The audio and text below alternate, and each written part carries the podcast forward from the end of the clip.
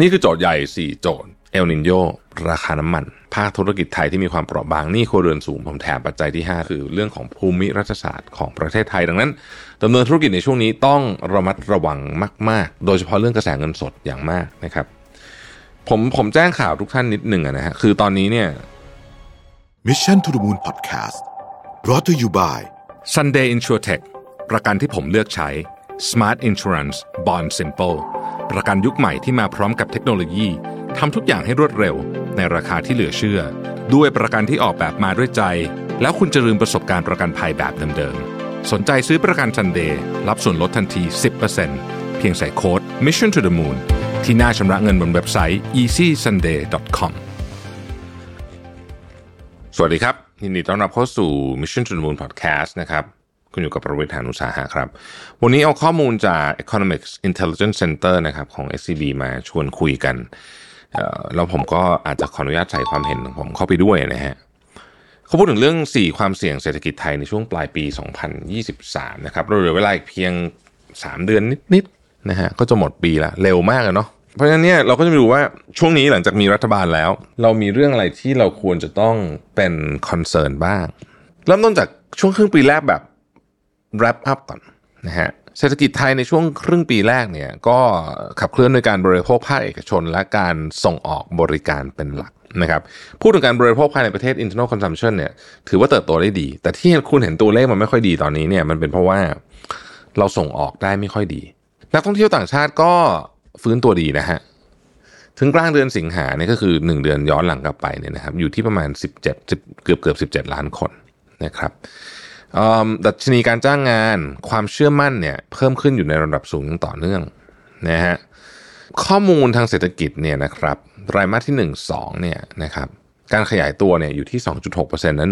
1.8%ตามลำดับนะฮะก็รวมครึ่งปีก็ขยายไป 2.2 อย่างที่บอกนะฮะ internal consumption คือการบริโภคภายในประเทศเนี่ยดี แต่ว่า การส่งออกสินค้าไทยในช่วงครึ่งปีแรกนี่มันหดตัวนะครับแล้ว GDP ไทยเนี่ยไปดูโครงสร้างนะฮะมันมาจากส่งออกมาทัก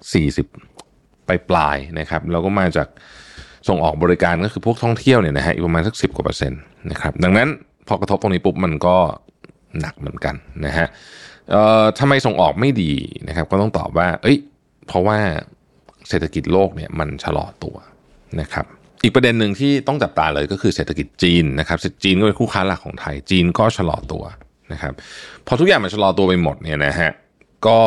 ทำให้ภาคเอกชนเนี่ยนะครับก็ชะลอเช่นกันก็คือจะชะลอการลงทุนชะลออะไรอย่างนี้นะครับทีนี้การใช้จ่ายภาครัฐนะฮะก็ยังขายตัวได้ไม่ดีมาก เพราะว่าก่อนหน้านี้เราก็มีเนี่ยสามสี่เดือนตั้งรัฐบาลไม่ได้ แต่ตอนนี้น่าจะโอเคมากขึ้นแล้วนะครับ แต่มันก็ไม่ได้เร็วมากนะฮะคืออยู่ดีจะมาใช้จ่ายเนี่ยก็ไม่ได้เร็วมาก จริงๆต้องบอกว่าส่วนหนึ่งเพราะปัจจัยฐานที่มีการจ่ายเงินกู้ เพิ่มเติมช่วงโควิดนะฮะแล้วก็จ่ายงบประมาณลงทุนที่อยู่ในระดับที่ต่ำนะครับ ก็คือคือในงบประมาณของประเทศไทยปีปีหนึ่งเนี่ยมันจะมีงบที่เป็นงบเขาเรียกว่าเป็นฟิกคอร์สอะนะฮะค่าใช้จ่ายเงินข้าราชการอะไรพวกเนี้ยเยอะเยอะเป็นก้อนใหญ่นะฮะแล้วก็จะมีงบลงทุนนะฮะซึ่งน้อยกว่านะครับ ถ้างบลงทุนมัน มันไม่ได้ถูกใช้ด้วยเนี่ยมันก็จะทำให้เศรษฐกิจไม่ได้รับการกระตุ้นมากนักทีนี้เอาที่เหลือเรามีความเสี่ยงอะไรบ้างนะฮะ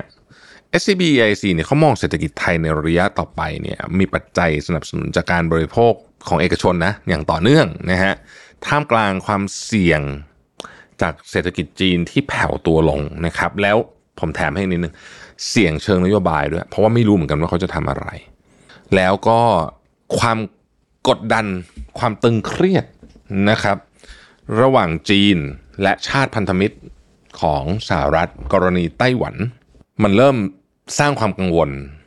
ให้กับคนที่อยู่ในแวดวงความมั่นคงอย่างมากนะครับ วันก่อนผมได้มีโอกาสคุยกับบอร์ดท่านหนึ่งที่ผมทำงานด้วยเนี่ยนะฮะซึ่งเขาก็อยู่ในสายงานความมั่นคงเนี่ยนะฮะเขาก็บอกว่าตอนนี้เนี่ยทุกประเทศกังวลหมด นะฮะกังวลหมด คือมันอาจจะไม่มีอะไรก็ได้นะฮะแต่ว่ามันอาจจะมีก็ได้ในในกรณีเรื่องความเสี่ยงเรื่องของภูมิรัฐศาสตร์ในกรณีจีนไต้หวันเอาละแต่อย่างน้อยก็อย่างน้อยมันก็จะมีเรื่องที่ดีนะฮะก็คือนักท่องเที่ยวเนี่ยเดินทางมาไทยอย่างต่อเนื่องนะครับ แต่ว่าพอมาถึงแล้วเนี่ยนะฮะก็มีแนวโน้มที่จะใช้จ่ายอย่างค่อนข้างจะประหยัดหน่อย เพราะว่าเขาก็กลัวแหละใช่ไหมเขาจะมันจะอื้อหือจะใช้เงินมือเติมเหมือนเดิมก็คงจะลำบากไม่ได้หรอกนะครับ แต่ก็ยังไงก็ดียังไงก็ดีนะครับยังยังไงก็ถือว่าเป็นเรื่องที่ดี เพราะฉะนั้นเนี่ยปีนี้ท่องเที่ยวน่าจะปิดหรูนะฮะตัวเลขดี แน่นอนอะมันไม่เท่าตอนโควิดหรอก แต่ว่าก่อนโควิดหรอก แต่ว่าก็ถือว่าเป็นตัวเลขที่ใช้ได้เลยทีเดียว สิ่งที่ต้องระวังนะครับ มีด้วยกันทั้งหมด 4 เรื่องนะฮะอันแรกครับคือเรื่องเอลนินโย เอลนินโยเนี่ยไม่ใช่เรื่องเล่นๆ แล้วก็ไม่ใช่ปัญหาระยะสั้นด้วยนะครับจากข้อมูลปริมาณน้ำฝนในช่วงเดือนสิงหาคมเนี่ยนะครับเราเห็นชัดเลยว่าปริมาณน้ำฝนเนี่ยน้อยกว่าปกติแล้งอะว่างั้นเถอะนะครับในภาคเหนือภาคตะวันออกเฉียงเหนือภาคกลาง ภาคตะวันออก ภาคใต้ฝั่งตะวันออก และภาคใต้ฝั่งตะวันตกนะครับโดยนะโดยนะภาพรวมปริมาณฝนทั้งประเทศเนี่ยน้อยลงกว่าค่าปกติถึง 27%เลยนะครับ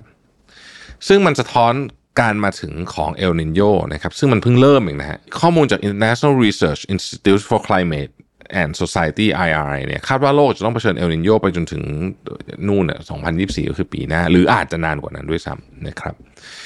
จากเหตุการณ์ฝนน้อยนะครับ เกิดอะไรขึ้นนะครับ ส่งผลกระทบต่อปริมาณ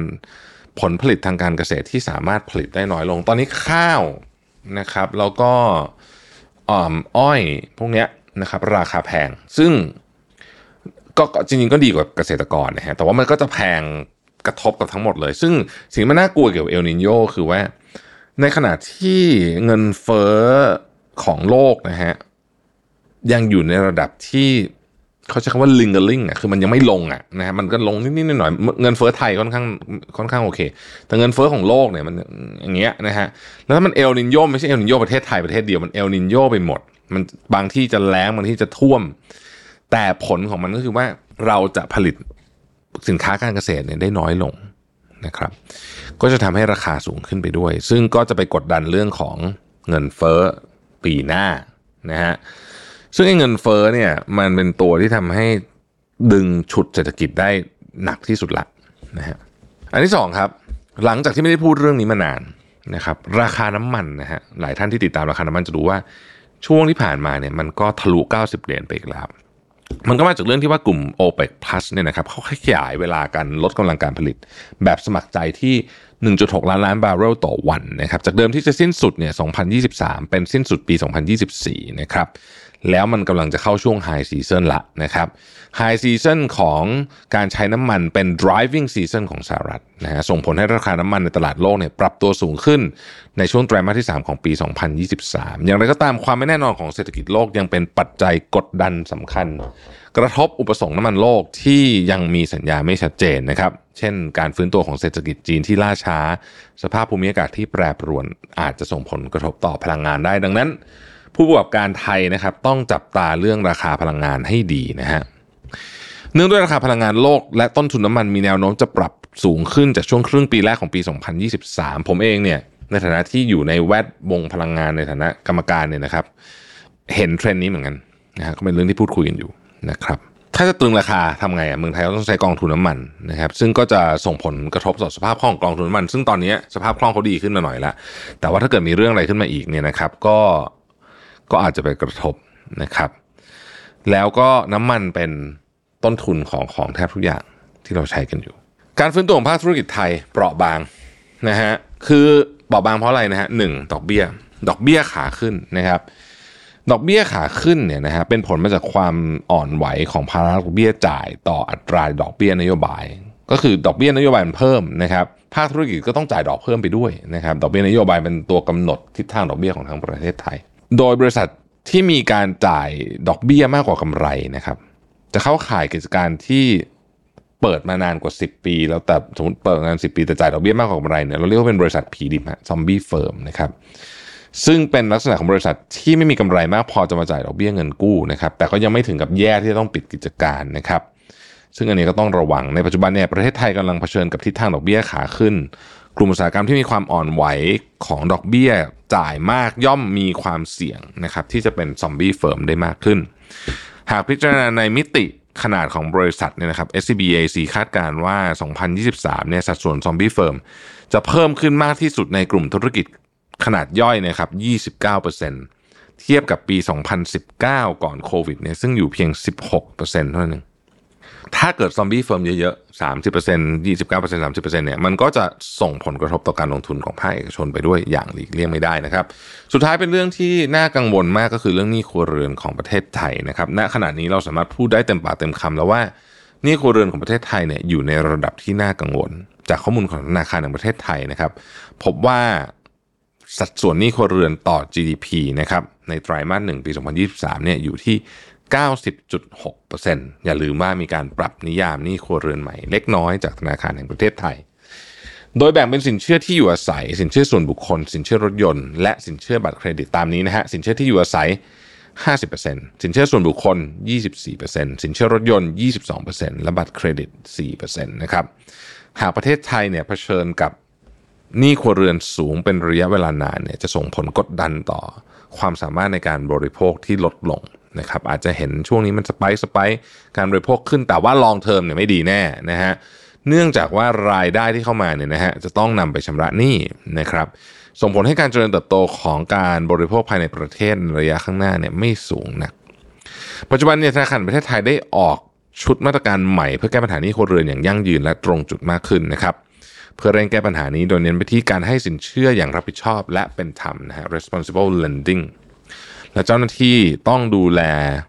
ลูกหนี้สินเชื่อส่วนบุคคลประเภทหมุนเวียนของลูกหนี้รายได้น้อย และเข้าข่ายจะเป็นหนี้เรื้อรังนะครับ ให้ปิดจบหนี้ให้ได้ภายใน 5 ปีนะครับแล้วต้องคิดดอกเบี้ยไม่เกินกฎหมายคือ 15%ต่อปี นี่คือโจทย์ใหญ่ 4 โจทย์นะฮะทบทวนอีกสักครั้งหนึ่งเอลนินโย นะครับราคาน้ำมันนะฮะภาคธุรกิจไทยที่มีความเปราะบางหนี้ครัวเรือนสูงผมแถมปัจจัยที่ 5 ให้ได้ก็คือเรื่องของภูมิรัฐศาสตร์ของประเทศไทยดังนั้นดำเนินธุรกิจในช่วงนี้ต้องระมัดระวัง